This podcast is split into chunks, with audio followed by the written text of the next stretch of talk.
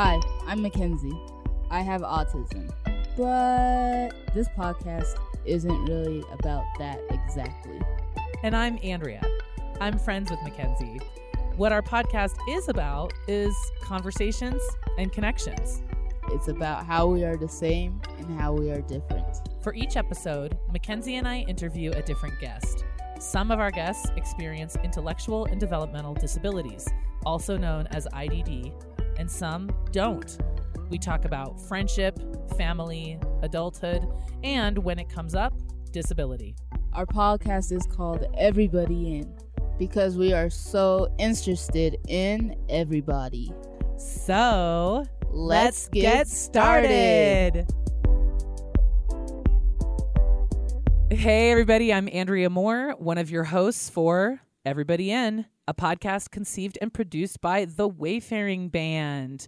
And I know you've been waiting. I know you've been excited. We took a little bit of a break, but we're back. It is season two, and I am here with our new co host, my compatriot, my love, my treasure, the wonderful Mackenzie. Yo, my name is Mackenzie Bove Nickel, and I'm super excited for season two and everybody in. Thanks for joining us, everybody. Yeah, thanks for tuning in. We have a really great show today to kick off season two. Who is our guest, Mackenzie? Jenny Madrano from Building Bridges. That's right. Jenny Madrano from Building Bridges, a partner organization. They're a local nonprofit that uh, we know well, and we're super excited to have Jenny here. Can you tell us a little bit about the format, Mackenzie? What are you, because you're taking the lead on this one. So what's tell us a little bit about the format that you've got planned for you and Jenny. Um, I have two questions for Jenny, and she has two questions for me. But hold on. Do you know what she is going to ask you? No. So it's a surprise? Yes. Are you scared? I mean, a little bit. I was gonna say you look a little scared. so scared. You're so scared. also, it's like Jenny. She's kind of like you know She's she gets a little storm. mischievous. A quiet storm. Ooh. What? Oh. I like that. Can we make that a tagline on my, my Instagram? Let's go. That's we got a new new business card for Jenny Madrano, the quiet storm. yes. Um, well, I'm afraid on your behalf because you know nobody's asking me any surprise questions today. So, um, well, I think we should get started. What do you think? Let's think? go. I'm All right. so excited. Well, I'll leave it to you. Welcome your guest. awesome. Welcome, Jenny. What's up? How are you? I'm feeling so good and so excited. Same, man. I'm feeling amazing, and I can't wait. Before you kick off questions, though, I just want to hear a little bit more. Jenny, can you just give us a short intro as to who you are? Who is Maybe Jenny? who is Jenny Madrano? Who is- Yes. Maybe okay, what you so, do or what your passions are, just something to give our guests a sense of where you're coming from. You know, I'm just a human being on That's this earth it. doing this thing. Hey. That's But it. I guess like professionally and all that. Well, I came to Denver uh, six years ago. I'm from the Chicago area, Elgin, Illinois. Woo woo. Hey. and uh, nobody knows about Elgin. Um, but yeah, so what am I doing over here? I've been involved in youth leadership development for pretty much the whole time. And right now, I'm working with an organization called Building Bridges. We're driving a movement of inclusive leadership. So we're basically developing youth and adults in inclusion and equity. Hmm. Nice. what is equity? That's a good question. Are we getting started? Well, I mean, I, that's not the first question, but It's it's, a good but I question. I it's a great. is, let's so. no, let's do it now. Yeah, can you answer for Mackenzie what equity means? Yeah, so equity basically means creating spaces for all people. So spaces that allow people of different financial backgrounds, of peop- of different ability levels, of different racial and ethnic identities to thrive in a space. Hmm. One way that I've heard equity defined in the past that is kind of useful, I think, um, it's if equality is sameness, equity is fairness. So, um, which I find, you know, that's like a little bit simplified, um, but I think can be kind of useful in terms of thinking about what the difference is between those things. So it's like, you know, Yes. You know what I So mean? it's like not only it's not like so if I have a chair, let me make sure you have a chair. No, it's like if I have a chair and you haven't had a chair for 25 years, then I probably need to give you a chair and the tools needed to take that space in the chair because you've been missing out for Mm. 25 years. Mhm. So it's kind of like pay up for like the ways in which you've been missing out. Ultimate fairness. I love this. I mean, this is a juicy question, Mac. You thought you were asking something like straightforward and easy, and we could go all day on that. But let's hold off. I'm sorry. No, does that sound like a good Yes. enough understanding to get I understand. started? Yes. Um, and Jenny, so you you're living here in Denver now, coming from Chicago. You're working with Building Bridges about doing this movement around youth leadership and also inclusive leadership in general for adults. Mm-hmm. Um, awesome. I want to hear more. Oh, I think you will. I th- You will. All right, sounds really okay. creepy. Mackenzie, It if, sounds creepy on the microphone. Mackenzie, if you're feeling ready, um, I'd say kick it off with so- your first question. go. Okay. what is lit? What is lit? What is okay, I feel like even saying that, like I'm not supposed to say that because it feels like I'm too old to say that, but I'm not even that old. Okay, whatever. What- Listen, I'm what's older than lit? both of you, but so before you even answer that question, for maybe some of our listeners who are a little bit older or not quite as hip, Mackenzie, because I know this is an important question, you tell us what does it mean? The question, "What's lit?" Yes. For what for me it means what's going on in life. Um that like um like oh that's lit, you know, like oh that's cool or oh what's going on in life. Not the other lit just to clarify. But yeah. So you're not asking me what has caught on fire. Yeah, no. Okay, good, good. No, good. no, no, no. So you're asking No. Jenny, "What's going on? What's, What's going she on in into? life? What's what are you into? What's she excited about?" What Okay. you're excited about what Andrea just said. What's, Okay. What's but the actual question is, "What's lit?" Yeah, so, what's okay. lit? I have All an answer. Yes. There's so many things that are lit in my Let's life go. right now. Let's go. uh, Okay, how do I narrow it down? Can I do two things? Let's do three. Three is always the best. Whoa. Okay, then then in that case, let's go with the personal one of like entertainment wise. What's lit? Let's Yeah, go let's with go, a professional one of like adult youth partnerships, super nerdy, and even nerdier. Let's go with a metaphysics one. Okay, I'll try to be quick with each of them. go. Um, first one, entertainment wise, the golden age of television, which is now. Have you noticed that? Hmm. Like, I feel like TV keeps getting better and better and better, and these plots are like so engaging and they pull you in. You want to watch all six seasons of a thing. Like, that is so cool to me. It's not like the repeat sitcom like every single Over time. over and It like develops over like 60 episodes, which is like really Mm. amazing to me. Specifically, the show, uh, the OA, uh, the sh- Okay. on Netflix uh-huh. definitely for like nerdy people who are into like multi dimensions of the universe. You're shaking your head, Mackenzie. That's okay. It doesn't have to be your thing. Are you talking it's the golden season- age of TV Are you talking season 2, Jenny? of the OA? Of the OA? All of it. All of it. I love okay, it. Okay. Um. Okay. So that and the marvelous Miss Maisel on Amazon Prime. If you have Oh, not yeah. seen that, that's really good. Anyways, okay. So that's Wait, don't leave that category yet, because now that you brought up the golden age of TV, Uh-huh. I've got to know, Mac, what are you watching? Oh. What's lit in TV to you? Um, I like Orange is the New Black. Mm-hmm. Um, but you know it's kind of slow this season. I'm kind of disappointed. So Hush I your kind mouth. of, I kind of uh have banned that for a minute. Um, I'm just back into watching like the Fosters and all of that stuff. So I love, I love the Fosters. All right. Okay. It's about Good. foster care and adoption and all of that. What's stuff. that on? Netflix.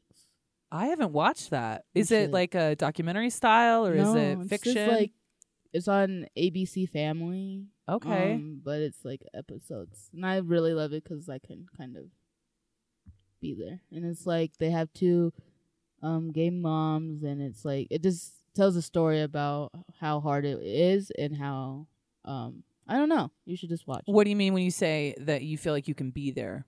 I mean, because I was adopted. Um, that's about it. I wasn't in foster care, but um, I have a white mom, and they have a white mom and a black mom together. So And you're a black woman yeah, with, a white, mom. Okay. but I have a black mom too, a brown mom. Okay. Yeah. All I can right. just So the relate. Fosters. Yeah, All right. Yeah. Hmm, Okay. I think I might have a follow up for later. Hmm. Mm. You can ask it now while we're on the topic. Feel free if you if it feels related or table it. You know best. I think I'll wait because Okay. I have two other points to the first question. Okay, back to I'm what's still lit. excited about. Back to what's lit. Thank you both Um, for no telling me problem. what to add to my queue. Okay. Uh, What else is yeah, lit? I'm glad that you paused and like did that thing though, because I started talking really fast. I talk really fast when I'm excited. So let me slow down. Sloth mode. The second thing that's lit hmm. is building bridges, specifically adult youth partnerships. Let me tell you about this. Okay. Tell me so about it. People think that the the secret to developing youth as leaders is to like give them a few like opportunities here and there and then like call them a leader and then like maybe like I don't know, give them some college preparation classes and stuff like that, but it's I'm learning it's so beyond that. It's literally like empowering youth to be on the same level as adults. So going back to what your question was about equity, this feels like truer equity um, youth development wise. So let me get specific. We just had an opportunity with our youth alumni from our Transform program to be facilitators at a Educators for Justice conference. So they spent the whole day yesterday facilitating an oppression workshop for people probably ages 25 and up. Wow. And they're like 16, 17, 18 And they were in charge. they did it, Andrea. There was such there was such poise, assertion, like they were assertive, they were in charge, confident. Oh, I could cry. Oh. It was amazing to see them lead adults and the teachers were just so open to their process. There was a little bit of challenges that came up. Um but overall like they left on fire. Like they they were just like I feel They so weren't unlit. They weren't lit though, right? They weren't lit on, Oh. on like actual fire, but they were lit on like the cool Point. version of fire. You They were on point. Yeah. They were on I got- point. Yeah, I yeah. And they were like on top of the world. And I was like, wow, everything that we think that young people can do, they can do more. It's just a matter of like holding that standard for them and seeing them rise to the occasion. Mhm. That's awesome. It's interesting. Mackenzie, how old are you? You can do it. Mm-hmm. She's thinking. I'm 24. You're 24. And it's Yeah. interesting, Jenny, hearing you talk about working in youth leadership because, Mac, you had a pretty interesting youth leadership opportunity this year um, that kind of reminded me of that. Can you share a little bit about the youth ambassador yeah. thing that happened? Um. So I'm a youth leader, I guess, in um Special Olympics, um Colorado. Um, me and my partner were able to go to Abu Dhabi. Um. cool. Yeah, it was amazing. I miss that place. It was magical. Um, and we got to like sit in conferences and like learning how to be a better leader. Um, and teach other leaders how to be so successful. So I kind of relate to like your what building bridges is. Awesome. Um and so um we got to do a whole bunch of leadership stuff. We got to go to a school and watch like a unified team play.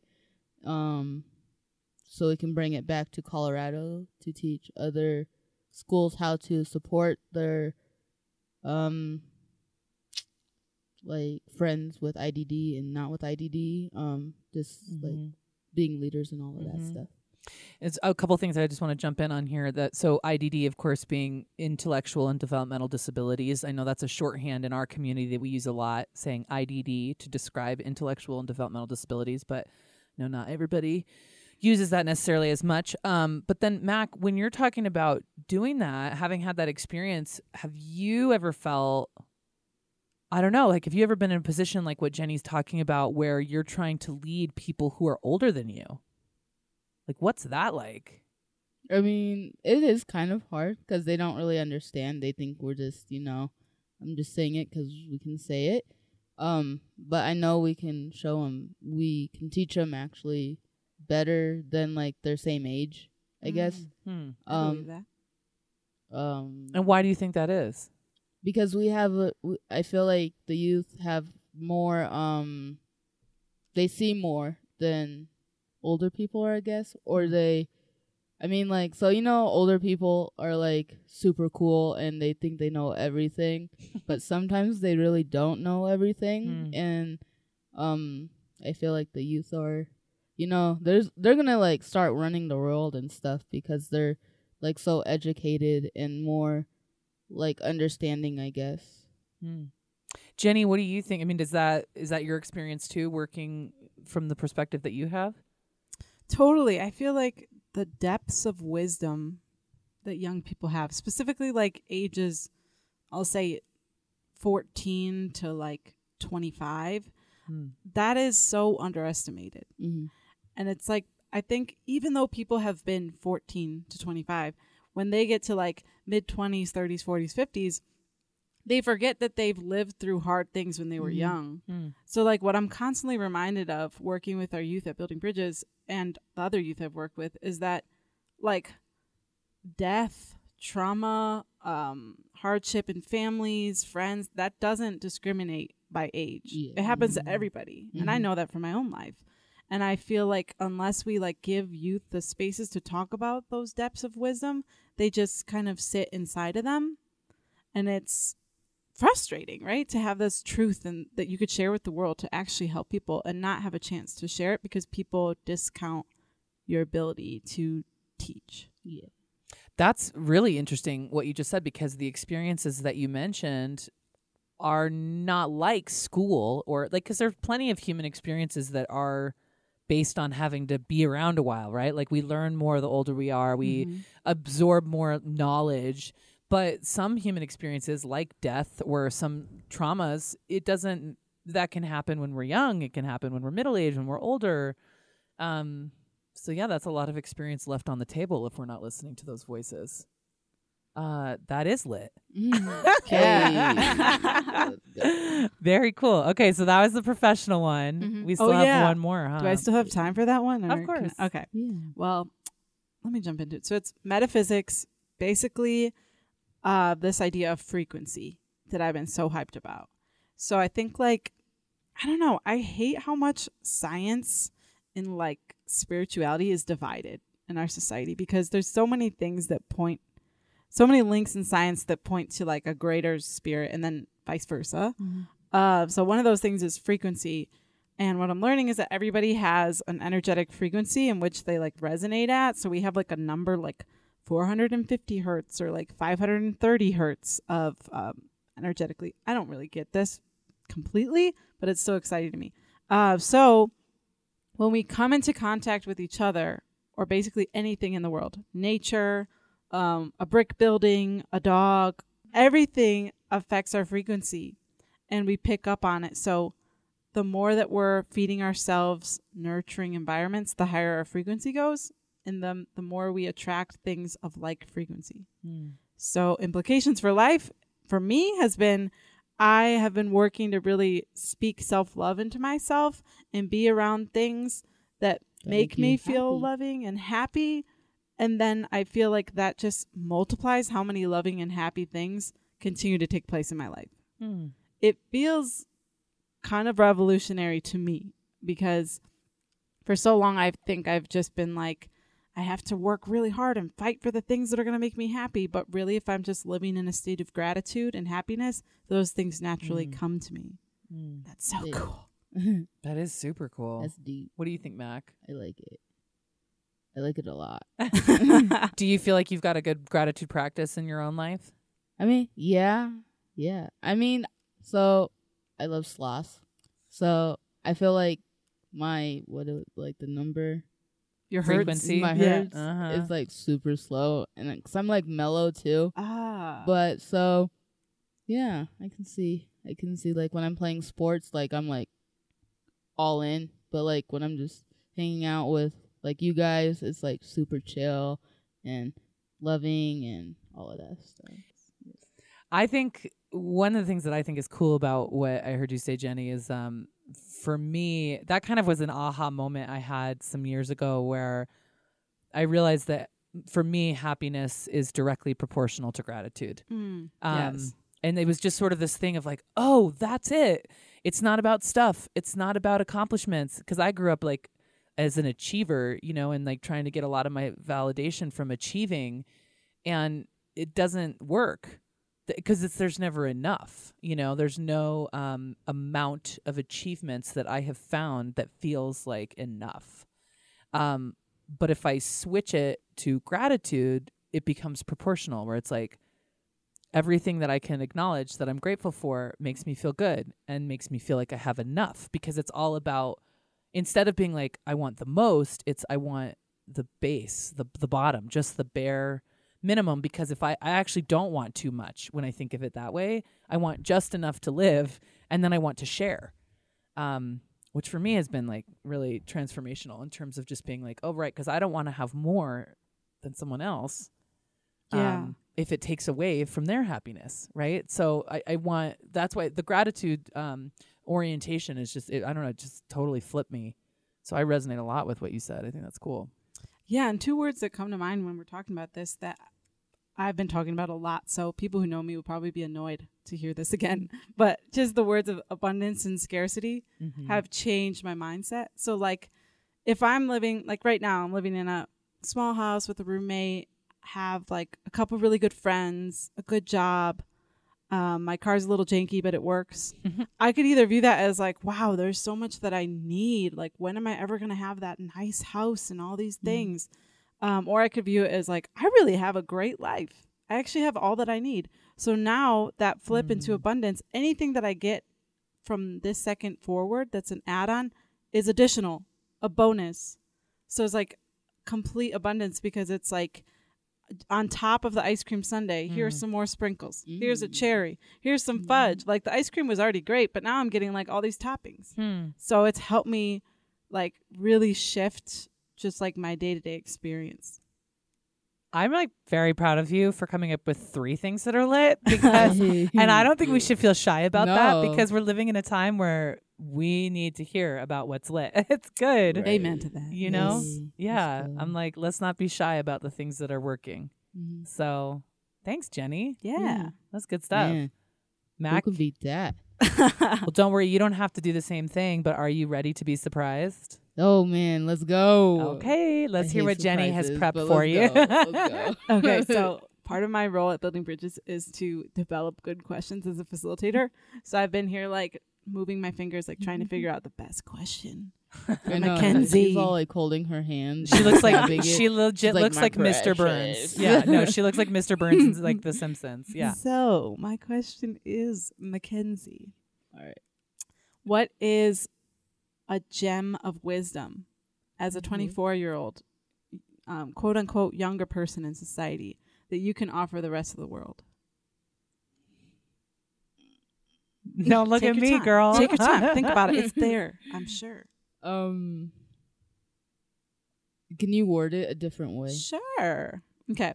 So you know how I was talking about how what I'm finding is there's a lot of young people who have these depths of wisdom, things they've learned through hardship Mhm. that if they were only asked, they would be able to like Oh, speak forever on it. Um, what is that kind of wisdom that you could share with the world? oh, that's rough. Um, I guess present, like just being in the present. Is that kind of what you're talking about? Yeah, like um, being in the present. So what has like- taught you to do that? And I mean, because we all have like rough times, and like I was getting super stressed about like everything, what was going on in my life, and so last couple months or you know like this year, I guess, um, I just have to roll with the punches, I guess. So like just being in the present and not always putting my mind into saying, "Oh, I have to go to this, like do this, that, like really fast," you know. Um, so I mean, I'm just like putting my mind in the present, I guess. Just being there, being here, and not making my mind wander off to the next thing. Okay, yeah, that's awesome. I think presence is a learned behavior and it's one that a lot of people don't learn until they're later in life and they're they've lit, lived a life of a lot of detachment from what's happening and then all of a sudden you're 65 years old and you're like what what was my life I, w- I Yeah. wasn't even enjoying it Yeah. so that's awesome Yeah, and Mac, if I can jump in, I want to ask to frame it a little another way. So if you had to turn that into advice for other people, older, younger, whatever, what would you tell somebody about presence? Like, how do they get there? For those of us who maybe, because I, I can relate to really struggling with that. Um, sometimes I want a future trip, and sometimes I get stuck in the past. So if you had to turn it into some advice for me or for anybody else, um, what do you what works? How do you stay in the present? Uh, what works for me is um just taking a deep breath and knowing that you're okay and you don't have to go back in the past um to figure everything out. Hmm. Um present is you're just like you're here and just roll with it. Don't skip going to the future. You just want to stay here. And how did it become important that you learned that? Did you used to do the future stuff and the past stuff? Yes. I mean, I think I just kind of figured that out like a couple weeks ago. um um because I couldn't fix I wanted to fix stuff that I couldn't fix. And I think I was just getting a little bit too overwhelmed with trying to be my be somewhere that I couldn't be.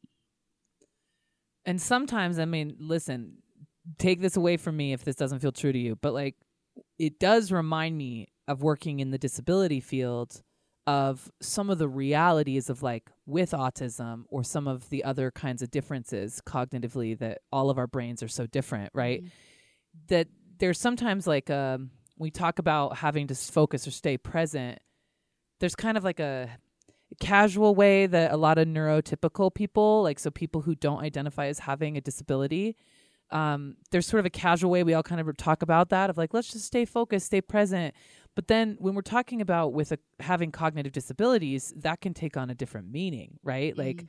having to have a tool to not get overwhelmed because like talking about overwhelmed can be emotional for some folks but for other folks it can be like your whole body shuts down Yeah. can you talk about mackenzie what being overwhelmed can be like for you Um, so or like what it has yeah. been in the past too Um, when I get overwhelmed, I'm like, I just shut down. I don't really talk. I just go into my quiet space and don't really talk to anybody.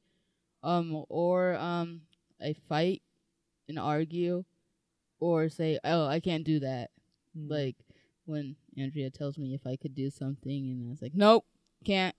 Mm. It's like a straight answer saying no. like you mean when i ask you if you can come to a board meeting like four months in advance and you tell me you think you're going to be busy that day and i'm like excuse me but so it's not There actually that you're busy necessarily but it's that the question of thinking about the Yeah. future is overwhelming Yeah.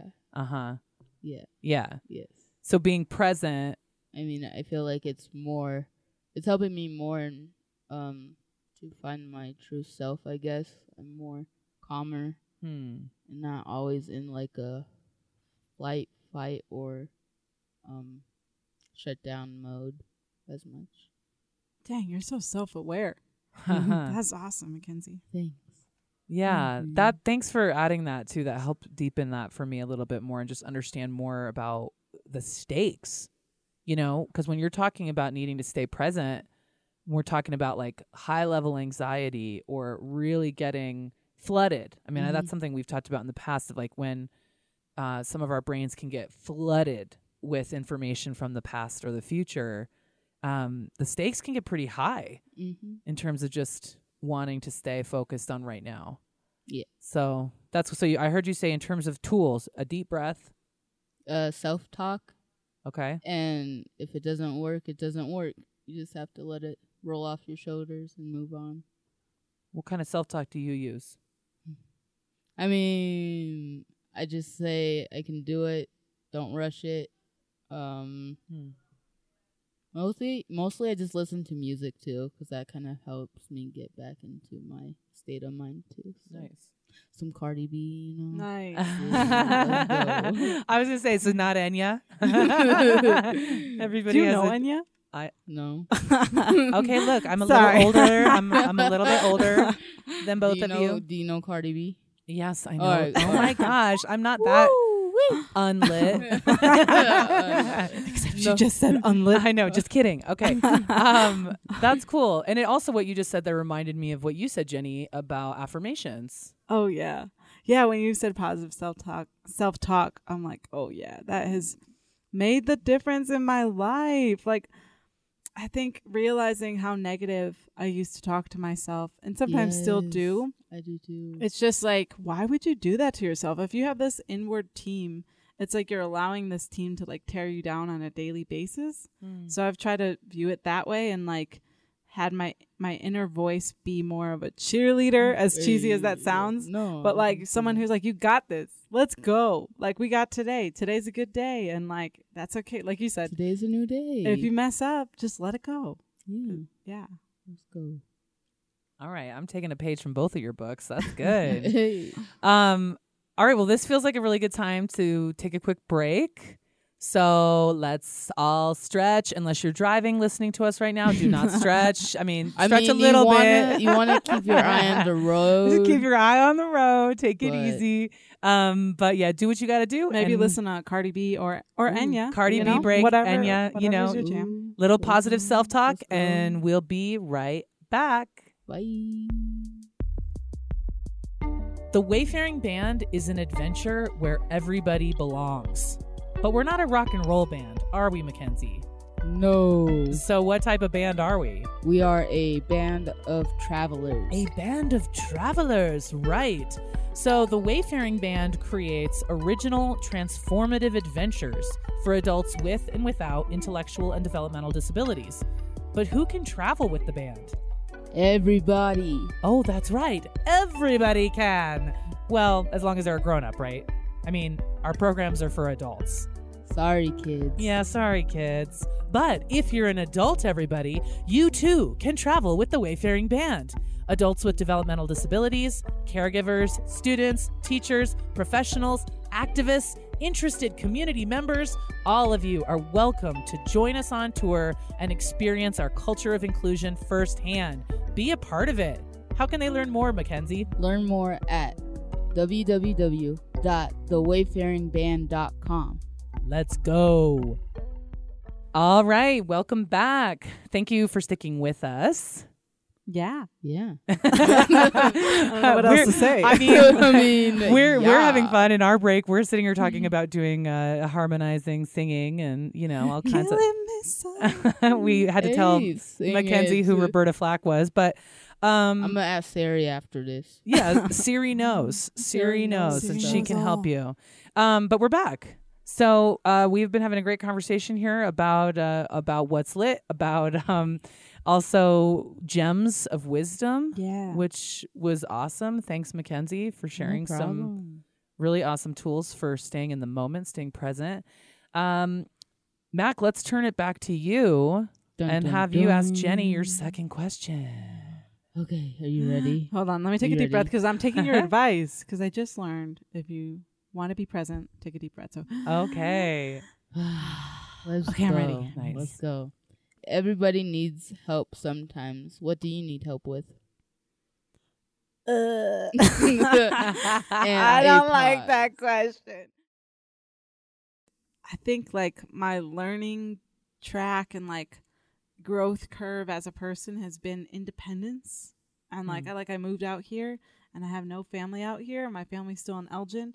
Um, so I've been like learning what does self sufficiency look like and independence.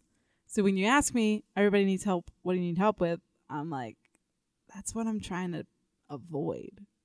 Yeah, and Jenny, when you moved out here, were you? I mean, so you moved away from your whole family. Did you know anybody out here? Or?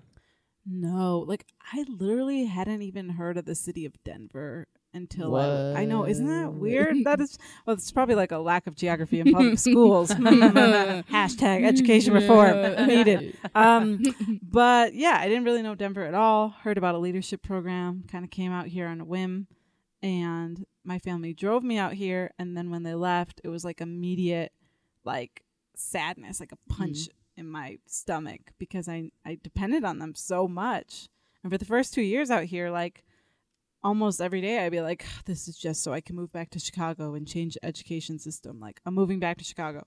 I'm gonna move back. I'm gonna move back. Then all of a sudden, like third year, it, like switched, and I'm like, wait, living on my own is one of the most empowering experiences I've ever had, Mhm. and it's really really hard for me to imagine moving back to Illinois. So, family, if you're listening to this, I'm Mm. sorry. I really like Denver. Maybe I'll move back. I don't know.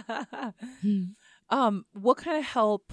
Here's another way for us to approach the question: What kind of help, Jenny, did you miss when you did go out on your own? So if you if you used to get some help from your family, what did you miss when you became separate from them? Um. Or what was that dynamic, I suppose, before? So, one person that's been so helpful to me in my life has been my dad, Ignacio Medrano. It's a great name. Mm, he. Um, It's a great name. So he is amazing. Shout out to you, Pa. I love you. Ah. but like really, he helped me with everything, especially when it came to like logistics stuff or like practical stuff like car insurance, figuring Mm. out rent, figuring out jobs, like any job I've ever taken. I've always called my dad or talked with my dad, consulted with him before because he has so much wisdom. He's he's came here from Mexico like he's lived quote unquote the American dream and I don't think it's because this country has been set up for him to do that. I think it's because Mm-hmm. he's worked his butt off to be where he is and like he's learned so much. So anyways, um like one thing that I've recently I could share about a time that I've recently needed help and I was afraid to ask but people helped me anyway. Is that Hmm. cool? yeah. Okay, so recently my car got stolen. Oh, If you're out there listening to this and you stole that car, I just want to let you know I He's gonna forgive hunt you. you, down. I but forgive you. You're forgiving them. Yes, because I don't want to hold grudge against you. Yeah. Okay. You know. So yeah, I I got it stolen and I just got into the independence mindset and I was like, I have to handle this all on my own. But there's a Hmm. lot you can't handle when your car is taken away from you. Mm. Um on your own. Like I could take public transportation and um Ubers and stuff like that, but a lot of my work consists of having to be at a place at a certain time. Mhm. So having this obstacle like forced me to rely on my coworkers and my friends and all different people in my community. And um one thing that was amazing that happened was my car ended up being found um and it was in really bad condition um especially inside like it was so disgustingly dirty. It was just disgusting stains and all this kind of stuff. Um, and a lot of people that I work with came together and they bought me this gift certificate to get my car cleaned, like the best detail available. Andrea was one of those people. Shout out to Andrea. I let's love go, you. I love you. uh, but that was just like it made me cry. I was like, wow, like here I am trying to do everything on my own, and like I don't always have to do everything on my own. Like I Hmm. can ask for help I you, I sometimes- feel you. when you're not going to ask for help, people are still observing and they're still willing to help. And that's Mm. what I learned. And um yeah, so oh, okay. Talking through this one thing made me think of another thing that's like a relevant ask for help. And that is again with my job. Like I just I feel like building bridges is this like golden tool. So like imagine if like you were working in the field of mechanics. I don't know much about mechanics, but let's say you found this wrench that like all you had to do was like tap it on the thing and it like com- completely fixed an engine. I feel like that's what we have. Hmm. This tool that is Mhm. like has figured out a model to tap into like hard conversations about race, sexuality, gender, age, and our model allows people to be transformed with with, like a tap Hmm. it's just it's like this amazing tool but yet we're such a small organization and we have such a small reach that my ask is that we could have people spread the word on the good work we're doing at building bridges we have freaking youth who are able to facilitate workshops on oppression like that doesn't Mhm. happen so if you're out there and you're curious please visit our website uh, buildingbridgesshift.org and um, tune into the kind of trainings that we're having and the opportunity to have youth facilitate your events or our adu- adults facilitate your events. Like, we really got a good grip on this inclusion and equity stuff, and we would love to help you. That's awesome. And I think sometimes we can kind of forget like there are some people who have a job where it's like, oh, you get paid, you go to work, you you know, you do your thing and you go home. Um, but in the social sector, in the nonprofit world, it's like the bl- the lines are a little more blurred, right? It's like we're putting in time, but there's I don't know. I often think of it. It's not the kind of thing that we can just clock out, right? When we're talking about social change, it's not just like, oh, you know what? It's 5 p.m. I don't care about anti-racism anymore. It's like no, we got to do that every day, all day long. And so, having that that thing of like, what kind of help do you need? What do you need help with? Um, I need help, like spreading the word about the work that we're doing because it's important, and and people need it, and we want to make sure that we're getting this done. Yeah, sometimes I feel like I get so up in my pride. I don't know if y'all can relate to this, but I'm like, I don't need to ask people because we, we got Mm. such a great thing going that we'll find the right people. But but then I have to humble myself and be like, wait, like maybe people just don't know. Like maybe people just don't know that we exist and we have this amazing thing going on. So that's why I just want to spread the word if we can. That's great. We'll add I like the that. buildingbridgesshift.org into our liner notes. But also if you are an organization, a for-profit company, a school, like any any type of a group of people and you want some help navigating anti-oppression, anti-racism in particular, um, diversity, equity, inclusion, really anything, transforming difficult conversations and conflict, that is exactly the kind of thing that facilitators from Building Bridges can help you do. So hit them up or hit us up and we will connect you. Um, we're, we're, we're speaking from experience at the Wayfaring Band. like a robot. Thank you. I am a robot, but when it's for social good.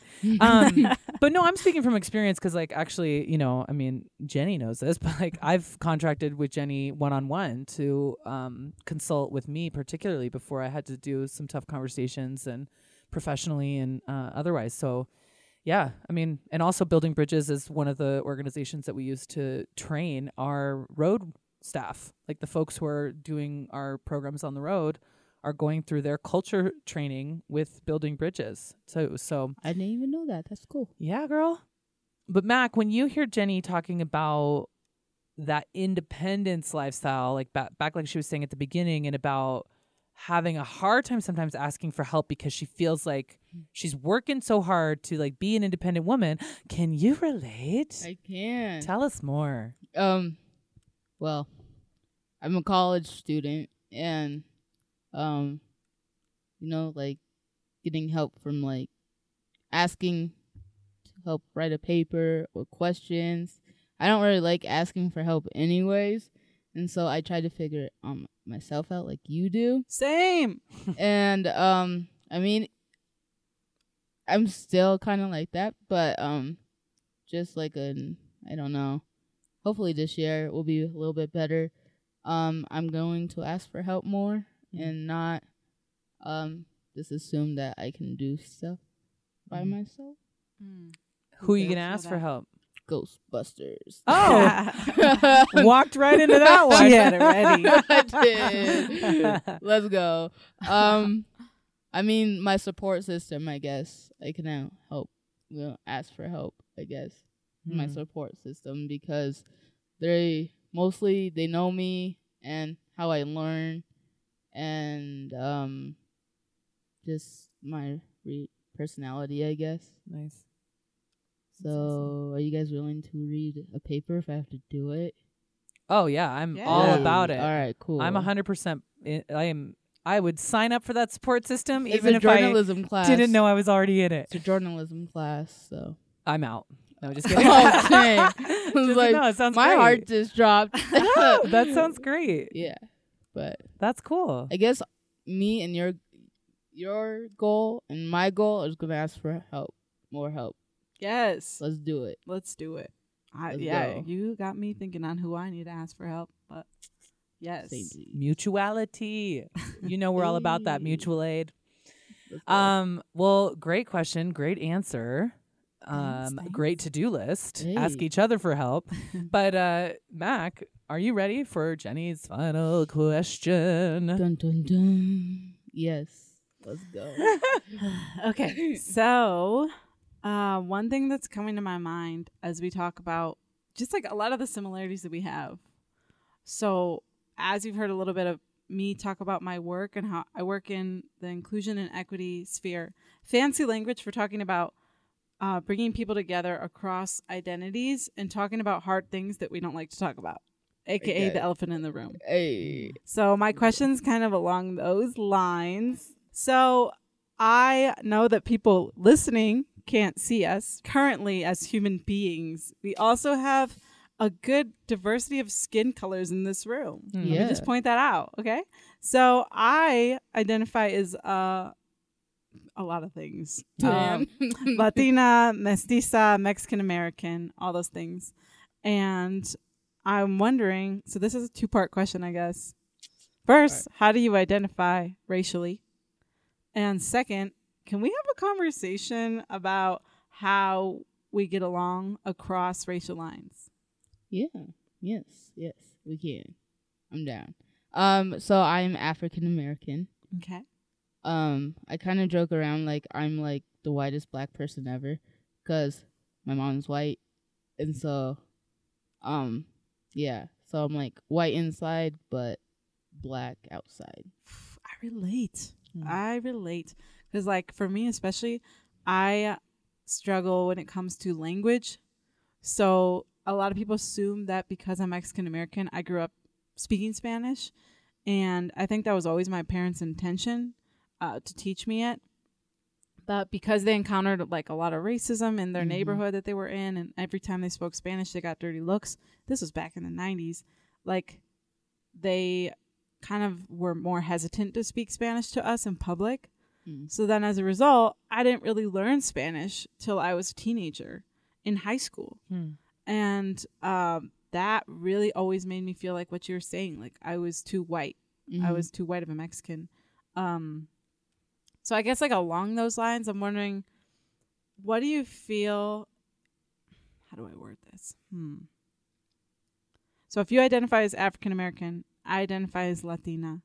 Like, how do you think our relationship in society, African Americans and Latinos, could get better? Okay, I'm gonna tell you the story real quick. Yes. About what happened. So I used to live on the north side, by like North High School and like Lodo, Sun Valley type of situation, Jefferson Park, and like I was the only African American kid there. Um, we just moved in. I feel like, and I was like playing. I think with a basketball or I don't know what I was doing actually. And I was like, "Hi, you want to be friends?" And this uh Latino kid's like, "I don't talk to black people." And so, Ugh. yeah. And so um I was like I didn't understand cuz I, was- I think I was like 7 or Mm. 8 at the time. And so I just walked away and then I went to go tell my mom. And she's like, "Yeah, people just really don't understand. They have their own little group Mm-hmm. groupings, and I didn't have my little grouping because I was like the only African American kid over there. Um, but then years went past. I mean, I guess months went past, and then I found one of my friend. Like, she's not really my friend anymore, but um, she had um two other sisters, and like I just really wanted to be friends with them, but I didn't really know how to, you know, communicate that too because I was on aut- I have autism, and so I would just go like step by step, and she was Latino too, um, and um, like it was a whole different like story. I, I mean situation. Um, she was super nice. Her mom was nice. Uh, her sisters were nice. Her dad was n- I don't know if he was Mexican. I think he was probably white. I'm not sure. Hmm. Um, but he was super mean. Um, so I was like never felt really safe like over there. But when they came to my house or we would just play outside, I felt super good. Um, but I mean, from now like now, I feel like um we both have the same color, kind of like you're just a little lighter than me, but I feel Both like uh, brown. yeah, both brown. Mm-hmm. Um, we have bones. We have the same, well, not same blood, but we have blood, and so I just feel like we're we're connected in so many ways, and Mhm. people just don't really see that. Yeah. Yeah. I they're just feel that. biased, I guess. And I feel like, if I could be really honest with you, Mackenzie, I feel like there's an elephant in the Latino, or I say I've been saying Latino, but uh, more gender inclusive way to say it would be Latinx, um, which I still kind of like forget to say sometimes, including all genders. Um, but I feel like something, the elephant in the room in the Latinx community is anti-blackness. Because I feel like there's a lot of racism that happens within our community towards people of darker shades of brown. And having this conversation with you, like I feel grateful for this because I Mhm. feel like I rarely get to have it. Hmm. So like I'm I'm I feel good to hear that you had multiple experiences with Latinas, it sounds Mhm. like. um, one being very bad and them being, you know, biased, prejudice, racist, Mhm. whatever you want to call it, and the other one a friendship. Um, but I feel like a lot of times that doesn't get to happen, Mhm. and then there's one negative experience either in the Latinx community or the African American community that kind of like ruins it, so they- that the, we other- remain yeah. segregated. yeah. I mean, I guess this this means like me and you just have to go walk around and hold hands Yeah. and do Hold skips or something in both of our communities, I guess. Um, Can I ask a Mm. question? yeah. And I want to first acknowledge. So I'm a white woman, and is it all right if I I want to ask a couple clarifying questions? Is that okay with both of you? Sure. Yes. Um, thank you both for what you're sharing, just from your personal experience, and then also from more of a community, maybe wide experience. Um, Jenny, I'm wondering just to add some context. So, what I heard you say, Mackenzie, was um, you shared some really personal experiences about how this question that Jenny brought up has impacted you in a really specific and personal way. Jenny, can you share? Would you be willing to share for the benefit of folks who may not come from either of these communities or may have different experiences, a little bit more about and again, these are tough because these are generalizations, right? When we talk about groups and not individuals, we move into generalization territory. But can you share a little bit more about what some of the legacy of of that distrust might be, or or in your experience or in your perspective, for folks that, or may, maybe white folks who might be listening, or folks who are from other identities that maybe don't know about some historic anti-blackness in the Latinx community, or maybe distrust in the black community? Yeah, I feel like that's a complicated Okay. question. Mm-hmm. But I can give a little bit of background, Mhm. historical background. So the Latinx community is very, very diverse racially. And Mm-hmm. I think that people forget that. They Mm-hmm. Mhm. think that we're just like this one group of like tan, medium brown shaded people. Hmm. But w- the truth is, we range in skin color from the whitest of the white, blonde hair, blue eyes, Mm-hmm. to the darkest of the dark. And it's like we have all this variety to the point where we've had our own internal racist system set up Mhm. Hmm. because we're this mix of like some like African roots, indigenous roots, and uh, European roots. Hmm. Um, so if I could speak from my own perspective, because I can't speak for Mhm. everybody, um, I feel like I've had to learn as a mestiza. Mestizo means mixed roots, Mhm. a mixed heritage, and I feel like I have this kind of inner conflict always living inside of me, which is the colonizer, um, fist to fist with the colonized. Hmm. So I got both of me. Mhm. I got the Spaniard that went into Mexico and like wreaked havoc and did all sorts of terrible things, and the indigenous person who was um, harmed by that, and that has created who I am as a Mexican. Hmm. So I think, in my observations of the Latinx community, I think a lot of us have this internal struggle going on that has contributed to a lot of our anti-blackness and anti-indigenous kind of ways. Because there's like some derogatory terms in Spanish towards the indigenous, because we don't want to be. I wouldn't even say we, because a lot of Latinx people don't want to be those people again because they were oppressed and they were quote unquote weak. Hmm. But there's like a subset of people like me who are reclaiming mestizos, who are Mhm. reclaiming our indigenous heritage, our Afro Latino roots, and being proud of it. Hmm. Um, so I hope that gives context. That's really helpful. And also, I mean, I've heard the word uh, colorism too, right? To describe kind of that racism that applies to different shades of skin tone in various communities. Does that is that a word that you've heard used? Totally. Okay. I don't know if a lot of Latinx use that. okay. To be honest, like I think that's part of that subset of the new Mhm. group kind of diving into those things. Mhm.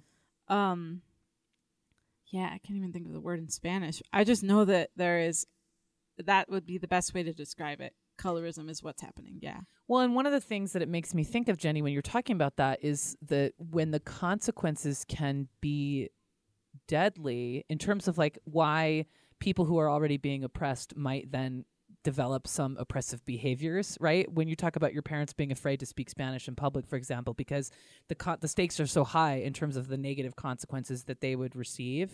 Um, it this interest, this tension inside of you that you're talking about, um, it gets a little easier, at least for me, to understand. I mean, as a woman, I know that there there are times when I am working against myself. I work from a patriarchal perspective and can be hard on myself as a woman because I live in a patriarchal culture that, you know, that where it's not easy to be a woman. And sometimes I participate in that. Um, I am curious when you're talking about sort of that tension, you said fist to fist of the colonizer and the colonized. It kind of just reminds me, and I don't know, Mackenzie, if this feels relevant at all, but it reminds me of what you said earlier about feeling white on the inside but living as an African American on the outside. Do you feel like there's an overlap there? Or when Jenny's talking about fist to fist, that tension, does that does that feel relevant to that, or is that a, a separate issue? Mm, I don't know. I don't know actually. I mean, I guess because my mom's white, so I feel like I have to act white, act white. So like we don't have like soul food, or you know we have like, I mean, like she's a chef, but um, we don't really go into my roots of black. I guess I don't know Mm-hmm. blackness. I don't know. Maybe ish.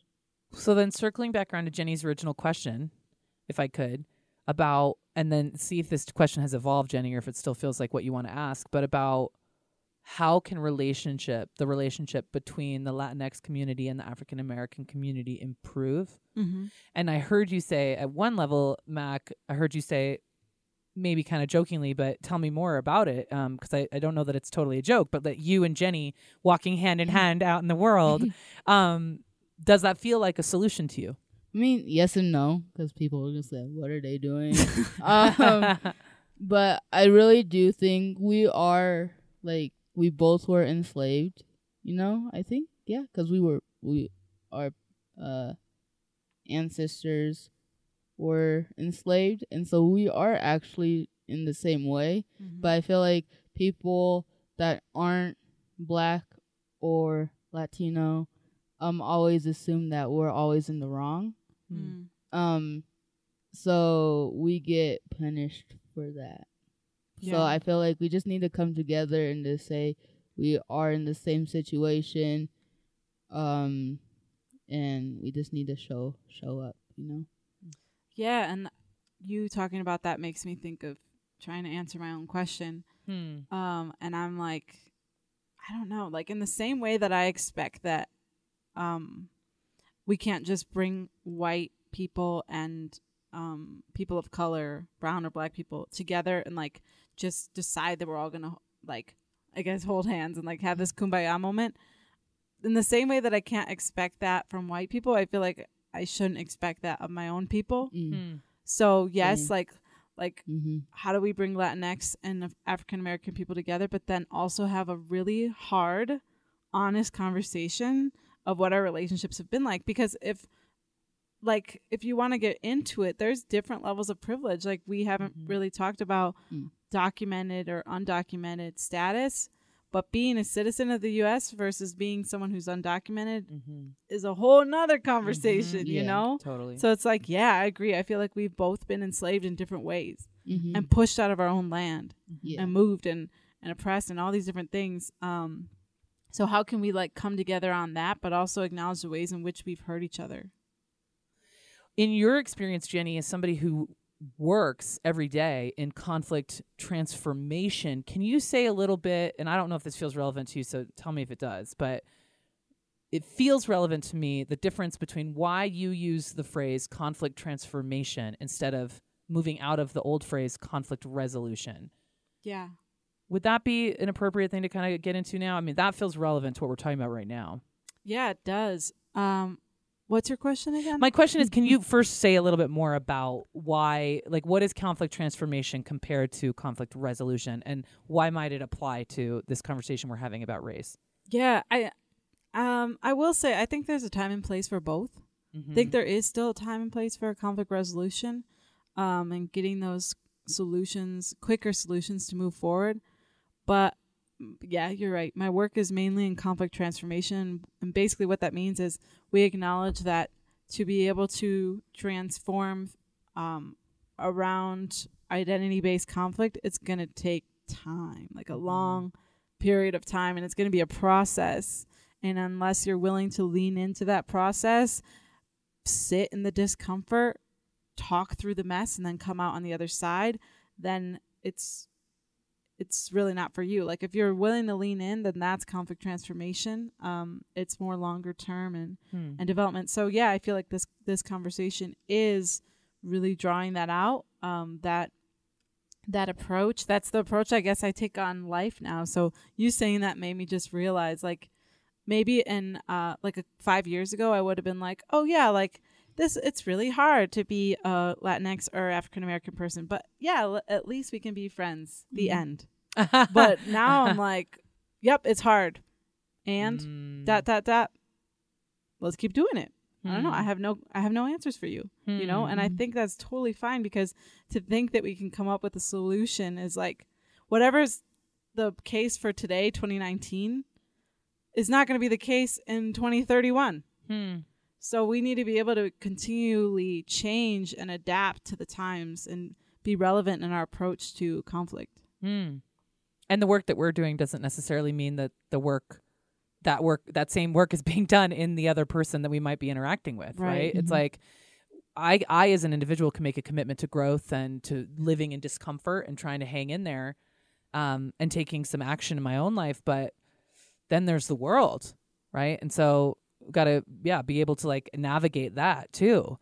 Um Mac, do you have any other final thoughts about that? Shaking your head. Mm, no. You know, what's interesting though is like, I love what Jenny said about it's just gonna take time. Like, I don't have any Mhm. answers for you, but I also love what you said of like, well, we're gonna hang out and that's gonna be that. I mean, like, we're literally leaving this episode to go have dinner, right? Hey. Yeah, like, we're, we're gonna go get it. We're gonna go have a crawfish boil like after this, and I'm like, and and sometimes I'm like, it's not a band aid, it's not a Mm-mm. solution, but it's dinner Mhm. it's community it's it's conversation and i with the long term stuff i don't know where else to start except for doing what jenny did and saying i have a question that i want to say out loud just the naming i mean that i know in your work jenny too naming is a fundamental early part of any conflict work is being Mhm. we got to say out loud what you've been calling the elephant in the room Yeah. and the elephant's always changing and no one of us maybe can fix it but maybe it doesn't have to be fixed. I'm fixed gonna fix it.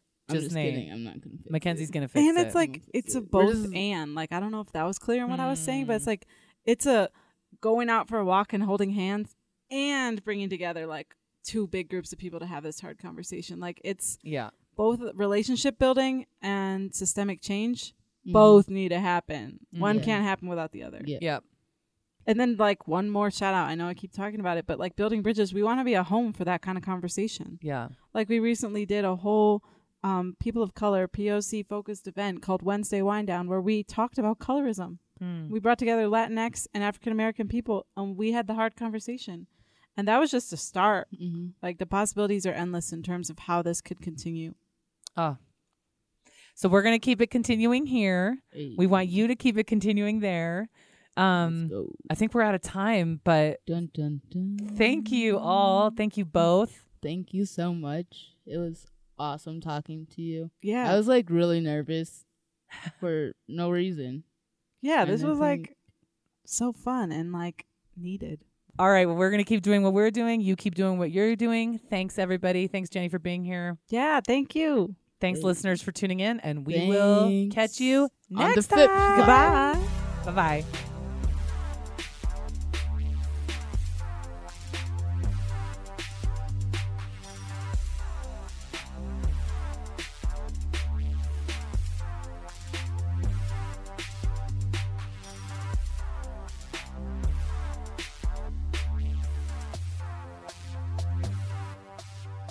Everybody In is sound engineered by Karen Hibner with original music by The Dosage. It is produced by The Wayfaring Band, a Denver based 501c3 nonprofit specializing in life skills and leadership training through travel for adults with and without disabilities. Be sure to rate us on iTunes or wherever you get your podcasts. Later, alligator.